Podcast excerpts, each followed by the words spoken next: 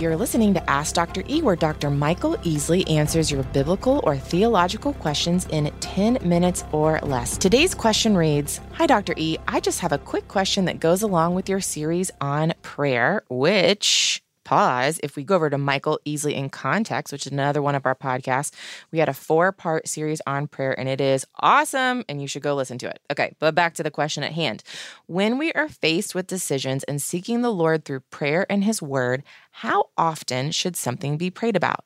I know the Bible does not give us rules and guidelines for how many times to pray about something. I personally tend to pray about something once or twice and move on because I know God has listened. What are your thoughts on this? Thanks. I love the honesty. I know. Okay, I prayed about that twice. That's Yeah. enough. Let's back up and talk a bit about what prayer is and is not. Prayer is not a, you know, here's my shopping list, Lord, answer my prayers, and I'm going to wear you out until you answer me. Prayer is a relationship, and I want to be very careful with that definition. Prayer is a declaration of what God has told us in His Word.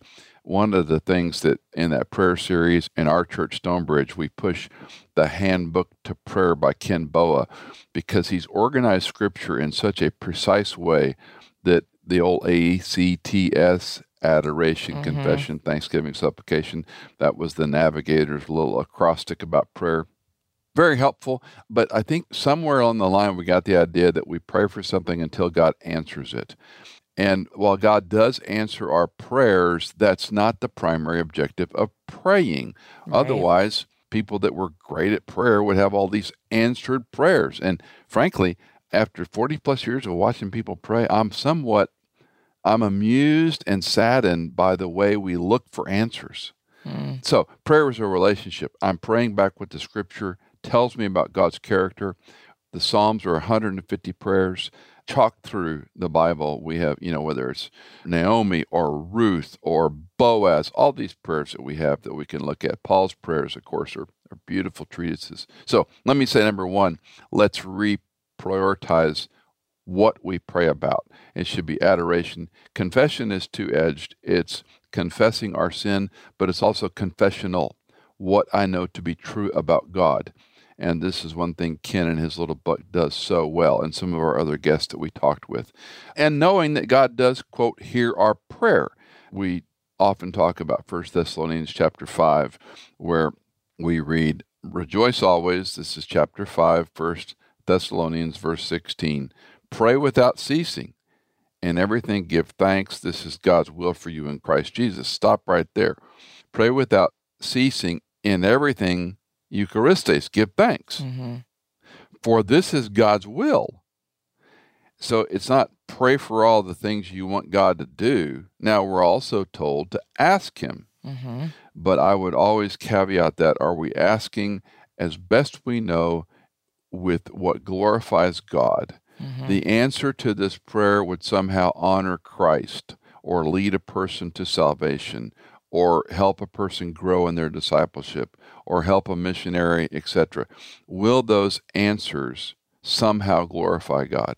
And most Westerners have a you know shopping list and they're Mhm. praying for people that are sick, wonderful. They're praying for a wayward child, wonderful. They're praying for a marriage, wonderful. They're praying for a better job, etc we need to recalibrate that. And the ACTS helps me get off of just the supplication. If I spend time adoring Him, adoration, confessing twofold my sins and confessional truths, thanking Him for who He is, for what He's done, the S, the supplication is almost a byword Hmm. because I've aligned myself in my personal prayer life. So that's that my summer answer as far as how many times we pray for a wayward child i don't know the answer to that Mhm. i don't think god is going to act because you prayed 1776 times or two times but i do think it's important that we bring our concerns our petitions our laments our frustrations to god and then trust him with the outcomes So, something that comes to my mind, and you can correct me if this is incorrect theology or biblical application, but I think about, I'm guessing it's a Luke, when we read about Elizabeth and Zachariah, when the angel of the Lord appears to Zachariah when he's in the Holy of Holies and he's, you know, doing his priestly responsibilities or whatever. And he says, Zachariah, the Lord has heard your prayer and Sarah's going to have a baby.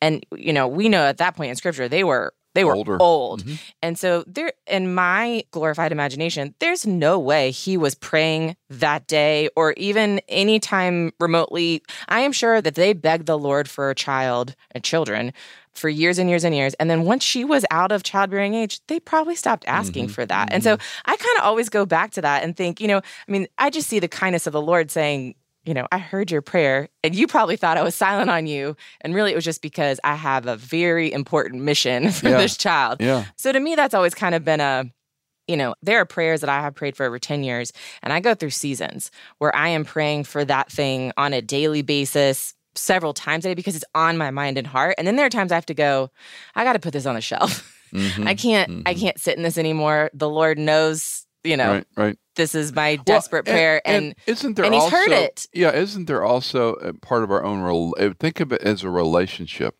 If the God of the universe is listening to your and my prayer, concerns, heart's desire, He knows. He's also a sovereign, omniscient, omnipresent, omnipotent Father. yeah, and he knows what's best for his children. Yeah. I kind of get weary with people that say, "Yeah, God answers every prayer." Sometimes He says no. I, you know, that just, that cliche stuff drives me nuts. At the end of the day, and Barbara Brand in our series was so wonderful in this. You know, in the end of the day, we have the privilege of communicating with the God of the universe. yeah, Why would we not bring Him our concerns? Yeah. But again. He's not the to-do list, and I think that's where we need to Mhm. change our perspective. hmm And we've all been guilty of it. You know, help my son, help my daughter, bring them out of drugs, bring them out of whatever relationship they're in, help them follow Christ. I mean, every parent I know has at least one child that's broken their heart. Every grandparent I know yeah, has adult children and grandchildren that have broken their hearts. Of course, we pray for them. yeah, But back to your point, at some point, you do put it, quote, on the shelf and say, this relationship is not just about God, this one problem in my life that won't go away. That's really a truncation. And you know me, Hannah, I get trapped every time on, He forgives me my sin yeah, over and over and over Yeah. and over. I still can't get over that. Right. I still can't talk about it without tearing up. Why would he listen to a sinful man's prayers? Mm. Why would he forgive, as my friend Dave Gibson calls me, a big fat liar, a big fat sinner like me? Because he loves. And we're missing a relationship with the holy God of the universe Mm.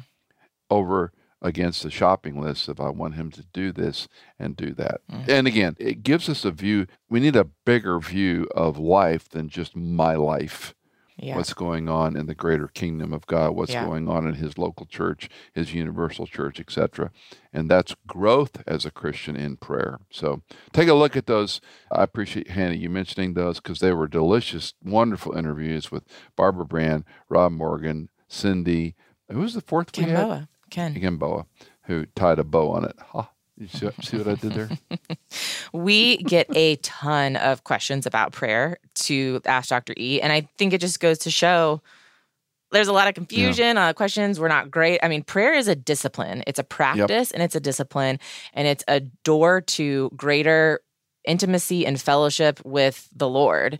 And it takes work. So I highly recommend go listen to those episodes. I think they will, I think if you have And, you know, questions about when- prayer, go listen to those four and it will probably be answered. when when I did the little book called Interludes that Moody was so kind to publish, it was fascinating the response we got from that because the publisher told me, Michael, uh, books on prayer don't sell.